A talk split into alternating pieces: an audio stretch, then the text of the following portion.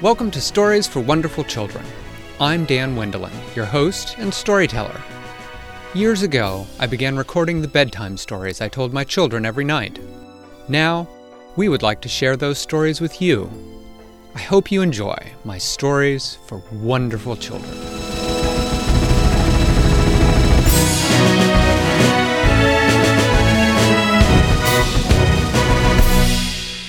Flip Flop sat by the Cat's Paw Highway, watching the drifts of snow head in from the edges of the Elysium. At first, it was only little wisps of snow, but as the wind began to blow harder, larger and larger drifts of snow began to pile up along the edges. Some of the trees out at the very edge of the Elysium he could see had much of their trunk buried under large drifts of snow. He was beginning to see a few little flakes fall even where he was. He was waiting by the Cat's Paw Highway for an answer to his plea for help that he had sent after evacuating everyone else from the Elysium. He was feeling sort of hopeless and very worried. He tried to think of a good joke to cheer himself up, but at that particular moment, nothing seemed to spring to mind. Although he did admit it seemed sort of funny seeing all these trees and rides gradually covering up with snow. And then he heard a strange squawking sound. Sort of like that. He looked up and he saw something very strange. He saw birds flying through the sky. They were such strange looking birds, though. Their bodies seemed too big, and their wings seemed far too small to support them. As they became closer and closer, Flip Flop could count seven or eight of them. He, actually sort of smiled to himself, thinking, now those are the silliest looking birds I've ever seen. As they came closer, he could see that they looked very much like penguins, except there was something not right about them. Several somethings, actually. First was that they were flying, and penguins don't fly. And second was that whereas penguins are mostly black with white fronts, these birds were entirely white. Entirely white. Wings, back, head, even their feet were white. As they came closer, Flip Flop could see that even their eyes were entirely white, and he stopped thinking that they looked funny, started thinking that they looked sort of creepy. They began to swoop down towards him, and he, not being sure whether they were friendly or not, flattened himself to the ground. But they were not coming for him. Instead, they swooped one by one over the Cat's Paw Highway. Flip Flop looked up and saw that they seemed to be sprinkling some sort of sparkling dust over the Cat's Paw Highway. As it fell, he thought that it looked a little like snow. But when the first particles of dust hit the Cat's Paw Highway, there was a loud and then he could see that the Cat's Paw Highway was freezing solid with icicles. Uh oh, thought Flip Flop. He backed away from the falling dust. I think, he thought, that perhaps it's time for me to go. But go where, he thought. Perhaps he could get out on the Cat's Paw Highway. He ran back to the central room that contained the cat gem that had the magic in it that was supposed to be protecting the Elysium, the, the failed cat magic now. He grabbed it. It was now glowing only the faintest, faintest violet color. He ran back out to the Cat's Paw Highway and turned around three times, thinking as he did that it was so cold and the ice was freezing even the thick fur on his paws. Cat's Paw Highway, Cat's Paw Highway, Cat's Paw Highway, take me where I want to go, he said. And then nothing happened. he said, Oh no. Whatever those, those bird things did, they must have done something to the Cat's Paw Highway. He looked up. The birds were circling around and seemed to be coming in to land. I've got to get out of here, he thought. He ran away from where the birds were, trying to keep buildings between him and them so they couldn't see him. As he looked, he could see that they were headed towards the main building, the central building where the cat gem had been kept. They must be after the gem, he thought. I've got to get out of here, but where am I going to go? I'm in the middle of the South Pole, and I haven't even grown my winter fur yet. Just then, he heard a noise behind him. A noise that he was somewhat glad to hear. It sounded like this. Hello, Prince Flip Flop. He spun. Theodore! And it was indeed Theodore, Liberty Flibbertigibbet's herald and messenger. Flip Flop always realized every time he saw him that Theodore was the biggest, blackest cat that he had ever seen. He said, How did you get here, Theodore? The Cat's Paw Highway doesn't seem to be working. I know. That's why I'm here. Messenger cats, like me, don't need the Cat's Paw travel. Flibbertigibbet has sent me to tell you that the Cat's Paw Highway has been disabled to the Elysium by magic he has not been able to overcome yet. He sent me to tell you that he is doing his best to find a way to come. But until then, you must escape with the cat gem. And try to find a way to repair whatever has been done to it. He said that there are friends of the cats here, and that you must find them. Can't you help me, Theodore? Aren't you going to stay? No, I must go for, on behalf of Flibbertigibbet to find help and allies from other fairies that might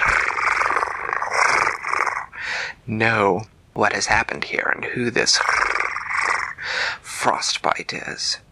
Okay, said Flip Flop. Well, while you're at it, look at those birds over there. Tell them about those. Whatever those things are. They seem to have done something to disable the Cat's Paw Highway. Theodore peered around the edge of the building. Those are creepy, he said. Yeah, said Flip Flop. That was my thought too. Well, Flip Flop said he said you said that Flibbertigibbet did something to had sent you some sort of something to help me also. yes, said Theodore. Here. He laid a single little piece of cat food down on the ice and snow. What is it? said Flip Flop. It's an enchanted piece of cat food to help you grow your winter coat. Oh, thank you, said Flip Flop. He reached down and picked it up. He chewed it up, and he could feel its warmth spreading through him. As he looked down at his own paws, he could see the fur on them getting thicker and heavier. Okay, that's great. Oh, so much warmer. Thank you, Theodore. You're welcome. I must go now. Escape, Prince Flip Flop. And then Theodore simply disappeared. Flip Flop was no longer cold, and for a moment he just stood there, wondering which direction to head in. But then he heard a coming from the central building. Uh oh, he thought. They've realized that the cat gem is gone.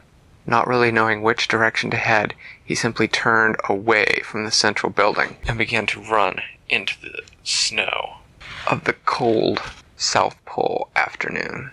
He could hear the white things behind him making a ah, ah, ah, noise. He ran as fast as he could, trying to stay on hard ice as much as he could so that he wouldn't leave footprints. But there wasn't very much hard ice. It was mostly just soft snow, and he made big footprints that would be easy to follow. Now, he thought that perhaps he was losing them because they got quieter for a while. But then he made a horrible realization that the sound, the ah, ah sound, wasn't coming from behind him anymore. It was coming from above him. He looked up. He could see them up in the sky, and they were gaining on him. How does something so fat with such tiny wings fly so fast? thought Flip Flop. This is silly, but not funny silly. Okay. And he ran twice as fast. He no longer tried to hide his footprints. He was just trying to go as fast as he could, trying to find a way to, to outrun the things, the whatever they were. And then he reached the edge of a cliff. He looked down. It wasn't a very deep cliff, but on the other side of it was water. He was at one edge, and there was ocean beyond. Oh no, he thought, I'm trapped. He turned to go back the other way, but as he turned, he heard the crunch, crunch, crunch, crunch, crunch, crunch, crunch of the white things landing in the snow behind him. He turned and looked at them and said, What do you want?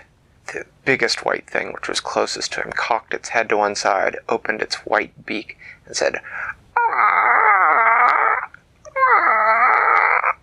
Flip Flop noticed that even the inside of its mouth was white. Well, he thought, I've still got my itching powder. Maybe I can do that. Maybe that will distract them. So he took a paw full of itching powder and he threw it at them.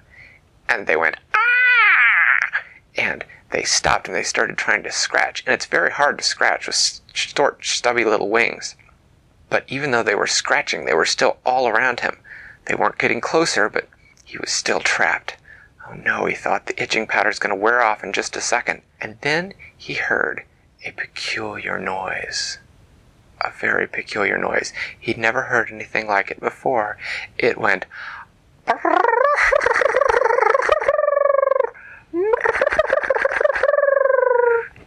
And he looked up, and as he looked up, the white things in the snow looked up too. And he saw, coming down the hill towards them a bunch of black shapes moving, and as they got closer, they were moving very quickly. And as they got closer, he could see that they were penguins.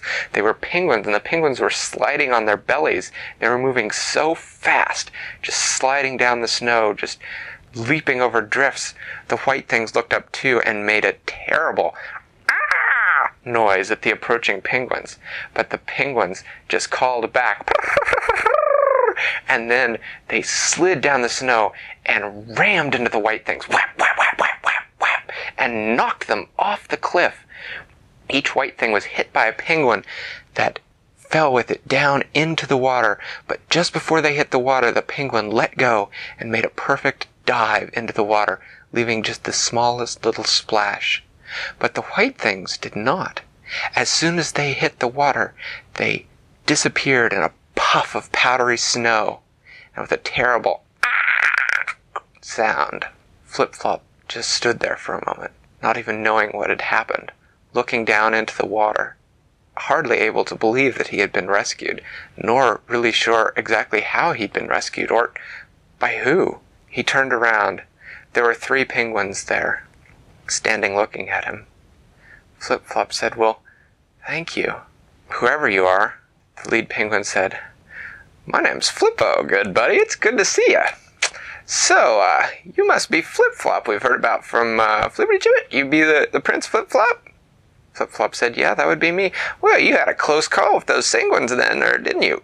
With the what? said Flip Flop. Sanguines. They're nasty critters. What are they? Are they are they some sort of penguin? Oh no. The penguin made a sort of nasty face. They're nothing like us. We're birds. Now, we're the very best birds, and we're very cool birds, mind you, but we're birds.